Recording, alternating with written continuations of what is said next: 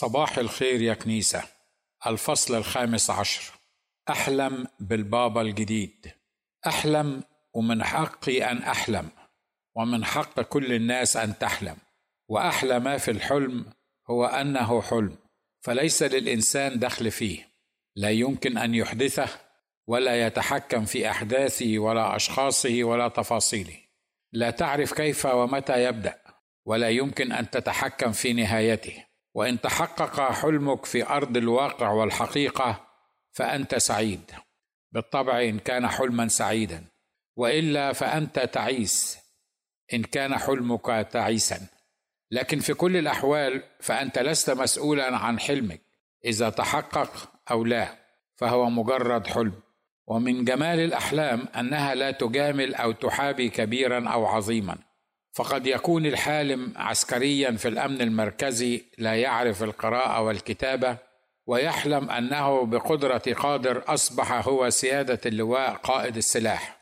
وقد يكون شحاتا لا يجد لقمة الخبز ويحلم بأنه يأكل الكباب. فلقد قالوا في الأمثال إن الجعان يحلم بالعيش. ويكمن جمال الأحلام هنا في أن ما لا تستطيع حتى أن تفكر فيه وأنت يقظ يمكنك أن تعيشه ولو للحظات أو دقائق في عالم الأحلام وهي دقائق في حلم أحسن من ما فيش في الواقع. أما أجمل ما في الحلم أنه بالرغم من اشتراك شخص أو أكثر معك في أحداثه إلا أنه يظل في داخلك أنت وحدك. فكل من شاركوك هذا الحلم لا يعرفونه ولا يرونه. ففي زمن أخبر كهذا الذي نعيش فيه زمن يحرم التفكير والإبداع وأن تكون خلاقا. زمن يرشح فيه أكثر من 800 فرد نفسه لرئاسة جمهورية بلد واحد في واقعة لم يسبق لها مثيل في أي مكان أو زمان من العالم مما أضحك الدنيا كلها علينا كمصريين في زمن يؤذن فيه عضو مجلس الشعب في داخل قاعة مجلس الشعب وأثناء انعقاد الجلسة الرسمية للمجلس في زمن التكفير وحد الحرابة في زمن يرى فيه الشرع أن من يسرق لابد أن تقطع يده في بلد لا يعلم إلا الله وحده. كم هي نسبة الحرامية واللصوص بالنسبة للشرفاء بها؟ وكم من هؤلاء الشرفاء لا يجدون الخبز اليومي لإشباع جوعهم وجوع أولادهم في بلد يسرق فيه بشكل أو بآخر جل المشرعين والمطالبين بتطبيق الحدود يسرقون حتى مقاعدهم في البرلمان. تلك التي ستخول لهم إصدار القوانين لقطع يد السارق وقتل الفاسد. في بلد كهذا تصبح الأحلام هي الملاذ الوحيد لمن يطفح عقله بالأفكار. لكنه لا يستطيع أن يخرجها من مخرجها الطبيعي من بين شفتيه ولسانه. ولذلك أنا أيضا أحلم ومع أن هناك الكثير الذي حلمت وما زلت أحلم به إلا أن أهمها في هذا الوقت الحرج الخطير هو حلم عن البابا الجديد الذي سيعقب غبطة البابا شنودة الثالث ويجلس على كرسيه. وفي رأيي الخاص أنه برقاد البابا شنودة قد طويت صفحة خطيرة من تاريخ مصر وعلاقة المسيحيين بالمسلمين المصريين وعلاقتهم بالحكومات المصرية. وفتحت صفحة أكثر إثارة وخطورة وغموضا وحساسية من كل ما سبقها من صفحات. ولست أشك لحظة أن توقيت وفاته كان محتوما بحكمة فائقة من الإله الحكيم العليم ليؤكد أنه تعالى لا يضع خمرا جديده في زقاق عتيقة. ومع أنني أثق في قدرة الله على اختيار الأصلح لقيادة الكنيسة الأرثوذكسية إلا أن مجرد حلمي وتفكيري في اختيار بابا جديد في هذه الفترة بالذات يجعل شعر بدني يقشعر. والسبب أن الفترة القادمة هي فترة ضيقة شديدة ومخاض على الكنيسة كلها في مصر. حتى لو قال الكل عكس ذلك أو تمنى الجميع بما فيهم أنا أن يأتي مشتهى الأمم ويرد المسلوب لأصحابه. ومهما تنبأ رجالات الله الطيبون عن زمن افتقاد سيأتي على مصر وعلى الكنيسة المصرية. إلا أنني أرى وأؤكد أن الزمان القادم سيكون زمن النار المحرقة التي سيطلقها القدير على مصر. فتلحس مياه النيل فتجف فتبور الأرض ولا تعطي ثمرها. ويئن كل العاملين بالأجرة مكتئبي النفس. ويختبئ فيها المسيحيون في المغاير وشقوق الأرض. فلا تصدقوا من يقول لكم سلام سلام. فترة سيظن فيها كل من يقتلكم أيها القطيع الصغير أنه يقدم خدمة لله.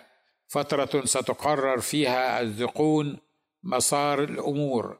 ولا أقصد ذقون من نجحوا في اغتصاب مقاعد مجلس الشعب فحسب بل ذقون الكنيسة أيضا بغض النظر عن نوعية هذه الذقون. ودينها وطوائفها وأخلاقها وطهارتها ومعرفتها وإمكانياتها وحكمتها وصبرها ومقدرتها على اتخاذ القرارات. وستصبح الحرب القادمة هي حرب ذقون وليست حرب تكنولوجيا ومعرفة وعلم وتفضيل المصلحة العامة على الخاصه وإذا ما أصبحت الحرب القادمة حرب ذقون فقل على مصر كلها مسيحيين ومسلمين السلام. وليس أن الله سيقف مكتوف الأيدي وكأن لا دخل له بالأمور. لابد سيدفع مصر الحكم من اختارت وسيتركها بعدله تجني ثمار ما زرعت وسيحفظ قطيعه الصغير كعادته. فهو إله امانه لا جور فيه. وما قلته سابقا في عهده وهو حي يرزق أقوله مرة بعد رقاده. أنه ستأتي أيام فيها يترحم المسيحيون على أيام البابا شنودة ويقولون يا ريتها دامت أيام.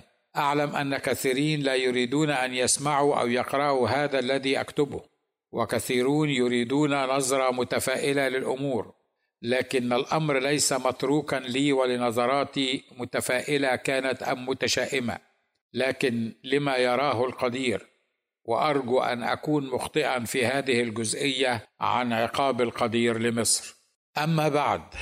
فحلمي الذي أحلمه يخص البابا الجديد الذي سيخلف البابا شنودة وأتمنى أن يتم اختياره وتنصيبه قبل اختيار وتنصيب الرئيس المصري الجديد.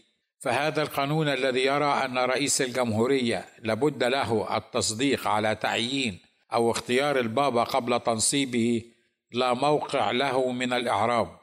فمسألة انتخاب البابا وتنصيبه وتوليه مهام مناصبه لا دخل للحكومة أو للرئيس به فهذا إجراء كنسي روحي داخلي. وما المحاولة لإقحام رئيس الجمهورية في هذا الأمر إلا تاكيدا على البيروقراطية المصرية وإعطاء الانطباع أن وضع البابا في منصبه مرهون بتصديق رئيس الجمهورية على اختياره. وليس أوضح على هذا مما ارتكبه السادات ونائبه مبارك من حماقة في أمر إلغاء قرار تعيين البابا شنودة يوم غضب عليه السادات وحدد إقامته في الدير بسبب رفض البابا لتأييد سياساته تجاه إسرائيل وكأنه بإلغاء التصديق على أنه البابا قد ألغي كونه البابا مدى الحياة. الأمر الذي لم يكن السادات يفهمه ولم يدرك أن البابا هو البابا لأن الله انتخبه وليس بسبب تصديقه على المنصب بل تصديق السادات على تولي البابا منصبه ما هو إلا تحصيل حاصل لا قيمة ولا داعي له لأن البابا هو البابا صدق الرئيس عليه أو لم يصدق. والنتيجة الطبيعية لفعلة السادات الحمقاء أن ازداد حب الجموع للبابا ولم يزده تحديد إقامته إلا كرامة ورفعة. وقد أطال الله عمره ليرى السادات وقد مات مخرما برصاصات من أراد أن يخطب ودهم. ومبارك وقد أتي به على سرير ليطل على العالم أجمع من وراء القضبان. اللهم لا شماتة. أما البابا فعاش ومات مكرما بين أهله وأبنائه ومحبيه. ودفن كأعظم الملوك في المكان الذي اختاره لنفسه قبل موته. وسيظل قبره مزارا يحج إليه كل من أراد أن يكرمه في سيرته وأعماله ومثواه الأرض الأخير إلى مجيء المسيح. فالأبرار يضيئون كالشمس في ملكوت أبيهم. أما الأشرار فيكتبون في التراب وهم كالعصافة التي تزريها الريح فلا يعرف موضعهم بعد. أما حلمي بالبابا الجديد فيتلخص في ثلاثة محاور رئيسية وهي واحد البابا وموقفه من المسيحيين في الطوائف غير الأرثوذكسية. اثنين البابا وموقفه من الحكومة المصرية ورئيس الجمهورية الجديد. ثلاثة البابا وموقفه من الإخوان المسلمين والسلفيين. وبالرغم من ثقتي أن هذه المحاور الثلاثة هي على مستوى واحد من الأهمية لمصر وللكنيسة العامة فيها إلا أنني أرى أن أهمها على الإطلاق إن كان لابد أن أختار أهمها هو محور البابا وعلاقته بالمسيحيين من الطوائف الأخرى غير الأرثوذكسية وخاصة الطائفة الإنجيلية. فأنا أحلم ببابا يكون بالفعل بابا لكل المسيحيين المصريين والأقباط على مستوى العالم. نعم كل المسيحيين الأرثوذكس وغير الأرثوذكس. الذين يؤمنون بمنصبه كبابا أو الذين لا يؤمنون حتى بوجود منصب كنسي يدعى البابا أو راعي الرعاة أو سيدنا أو أن لأحد من البشر مهما كانت قداسته في ذاته أن يلقب بقداسة البابا. بل يؤمنون بما جاء في إنجيل متى الأصحاح الثالث والعشرين والأعداد ثمانيه إلى 11 على لسان سيد الخلق كلهم الرب يسوع المسيح. وأما أنتم فلا تدعوا سيدي لأن سيدكم واحد المسيح وأنتم جميعا إخوة. ولا تدعوا لكم ابا على الأرض لأن أباكم واحدا الذي في السماوات. ولا تدعوا معلمين لأن معلمكم واحد المسيح. أحلم بأن يكون البابا الجديد عالما ومقرا أن هناك كنيسة إنجيلية مصرية وطنية. لا تقل مصرية ووطنية وروحانية عن الكنيسة الأرثوذكسية وأن وجود الكنيسة الإنجيلية ليس بديلا أو مهددا لكيان الكنيسة الأرثوذكسية. فها هي الكنيسة الإنجيلية في مصر منذ مئات السنين ولم تزل الكنيسة الأرثوذكسية هي الأكثر عددا والأعظم نفوذا والأعلى صوتا بين مسيحي مصر. أعلم أن الكنيسة الإنجيلية تستحق كل ما هي عليه اليوم في مصر وتستحق كل ما حدث ويحدث وسيحدث لها في القريب العاجل إن سلبا أو ايجابا وأنها في غيبوبة لن ينقذها منها إلا الله سبحانه وتعالى. لكنها بالرغم من كل هذا فهي حقيقة واقعة. وشريك كامل في المسيحية في مصر لذا فإني أحلم ببابا يعرف أن الكنيسة المصرية على اختلاف طوائفها وخاصة في هذه المرحلة الجديدة من عمر بلادنا تحتاج إلى قيادة موحدة من كافة الطوائف المسيحية. فلتدر كل طائفة مسيحية مصرية كنائسها بنفسها ولتولي رئاستها لمن تشاء ولتعلم تعليمها ولتحافظ على شعبها ونظامها. لكن عندما تتعلق الأمور بمصير المسيحيين المصريين ككل أو بالقضايا المسيحية العامة فلتعلم الكنيسة أنها مطالبة بالتعامل مع هذه القضايا كوحدة واحدة تجمع بين ضفتيها كل الطوائف المسيحية المصرية المتعددة الهوية. مهما كانت حقيقة هذه الطوائف أنها في معظم الوقت مختلفة في فهم ومعالجة الأمور بل ومتناحرة أيضا. فلم تعد طائفة واحدة بقادرة على قيادة الشعب المسيحي المصري وإدارة المسيحية في مصر لا يمكن أن تنفرد بها طائفة واحدة مهما كان تنظيمها وعظمة إمكانياتها وكثره كنائسها وازدياد أتباعها وقوة تأثيرها. فالمسيحيون جميعا على اختلاف طوائفهم هم في قارب واحد. وما يواجه هذا القارب سيؤثر عليهم جميعا في نفس الوقت وبنفس الكيفية والمقدار. فعدونا واحد ومصيرنا واحد وبلدنا واحدة وكتابنا واحد وإلهنا واحد ومسيحنا واحد. هذا الذي صلى للجالس على العرش قبل صلبه طالبا أن يكون أتباعه المسيحيون واحدا كما أنه هو والآب واحد. فلا بد من لجنة كنسية لقيادة الكنيسة المصرية. تجلس هذه اللجنة حول مائدة مستديرة. ينسى فيها الكل طائفته ومعتقده وخلفيته واضعين نصب أعينهم المصلحة العامة للكنيسة الواحدة الجامعة الرسولية. لذا فأنا أحلم ببابا يكون منهجه في الحياة أن من ليس علينا فهو معنا. هذا هو منطق سيد المسيح. وما أبعد هذا المنطق الإلهي السماوي عن المنطق الارضي الجسد الشيطاني من ليس معنا فهو علينا. وبالتالي كما يقبل البابا أن يصلي المسلمون لإلههم الذي لا يؤمن بألوهية المسيح ولا بموته وقيامته في الكاتدرائية إذا حان وقت الصلاة وهم في ضيافته على إفطار رمضان لا بد أن يقبل أيضا أن يصلي الانجيليون في كنائسه لأنهم في النهاية مسيحيون يؤمنون بكل ما تقدم. أحلم ببابا يذيب الخلافات بين الطوائف المسيحية فلا يمنع الخدام الانجيليين من اعتلاء المنابر الأرثوذكسية والعكس ولا يمنع الخدام والخصوص الانجيليين من مشاركة كلمة الله مع المعزين في جنازات القرى الأرثوذكسية.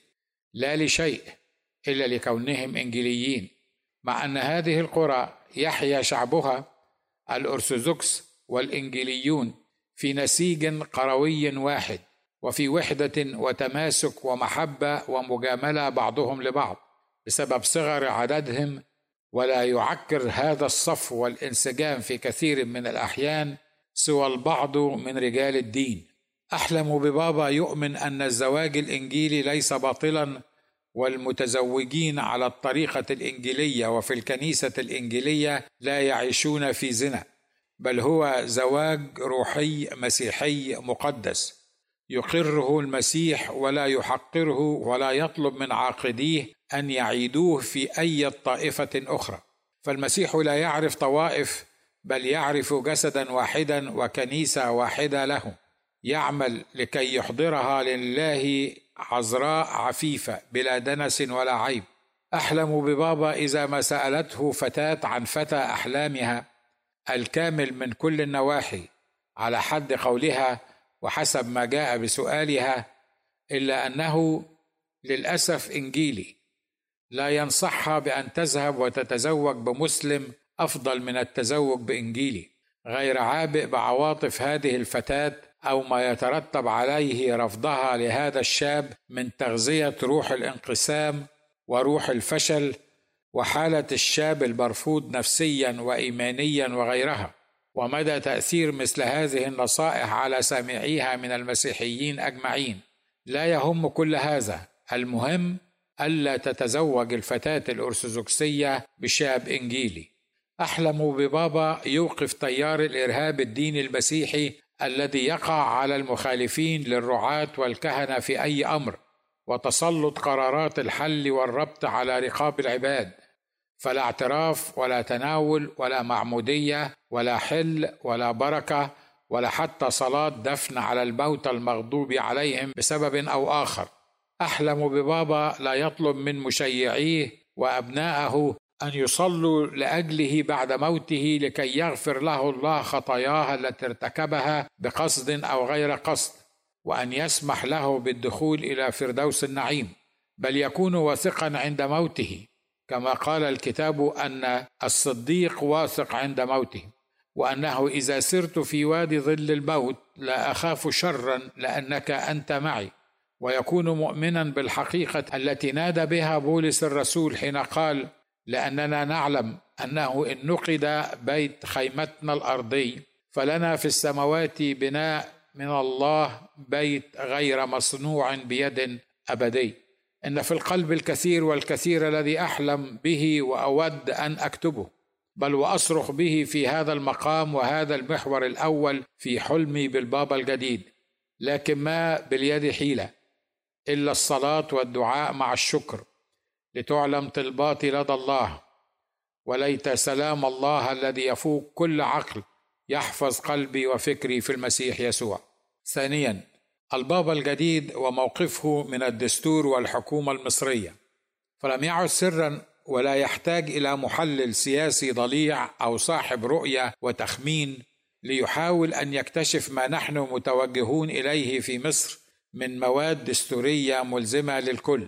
فالدستور هو فوق الجميع والدستور هو حجر الأساس وحجر الزاوية الذي يبنى عليه كيان أي دوله متحضرة. والواضح أن حجر الأساس هذا الذي هو المسيح وتعاليمه وشريعته كما ينبغي أن يكون لأن ليس أحد يضع حجرا آخر غير الذي وضع الذي هو المسيح. لكن هذا الحجر الكريم قد رفضه البناؤون في معظم بلاد العالم.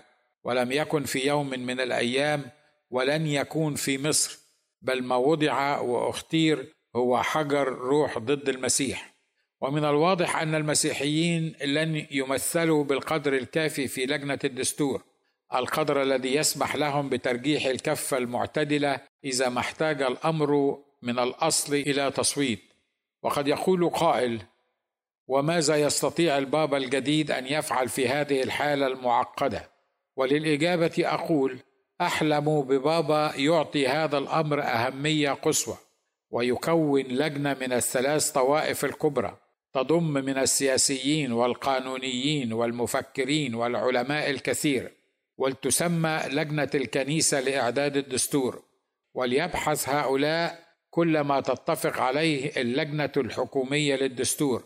ولترفع هذه اللجنة توصياتها ومطالبها للجنة الحكومية في تقرير تحمل فيه رأي المسيحيين في كل المواد الدستورية ومقترحاتنا بالموافقة أو بالإضافة والحذف والتعديل في مواده لأن ما سنجبر على قبوله من مواد الدستور الجديد كثير وليس أقل من أننا نسجل للتاريخ ولأولادنا من بعدنا أننا ناقشنا واعترضنا وكتبنا وطلبنا وحاربنا ضد هذه المواد الدستورية المجحفة ولم يؤخذ برأينا.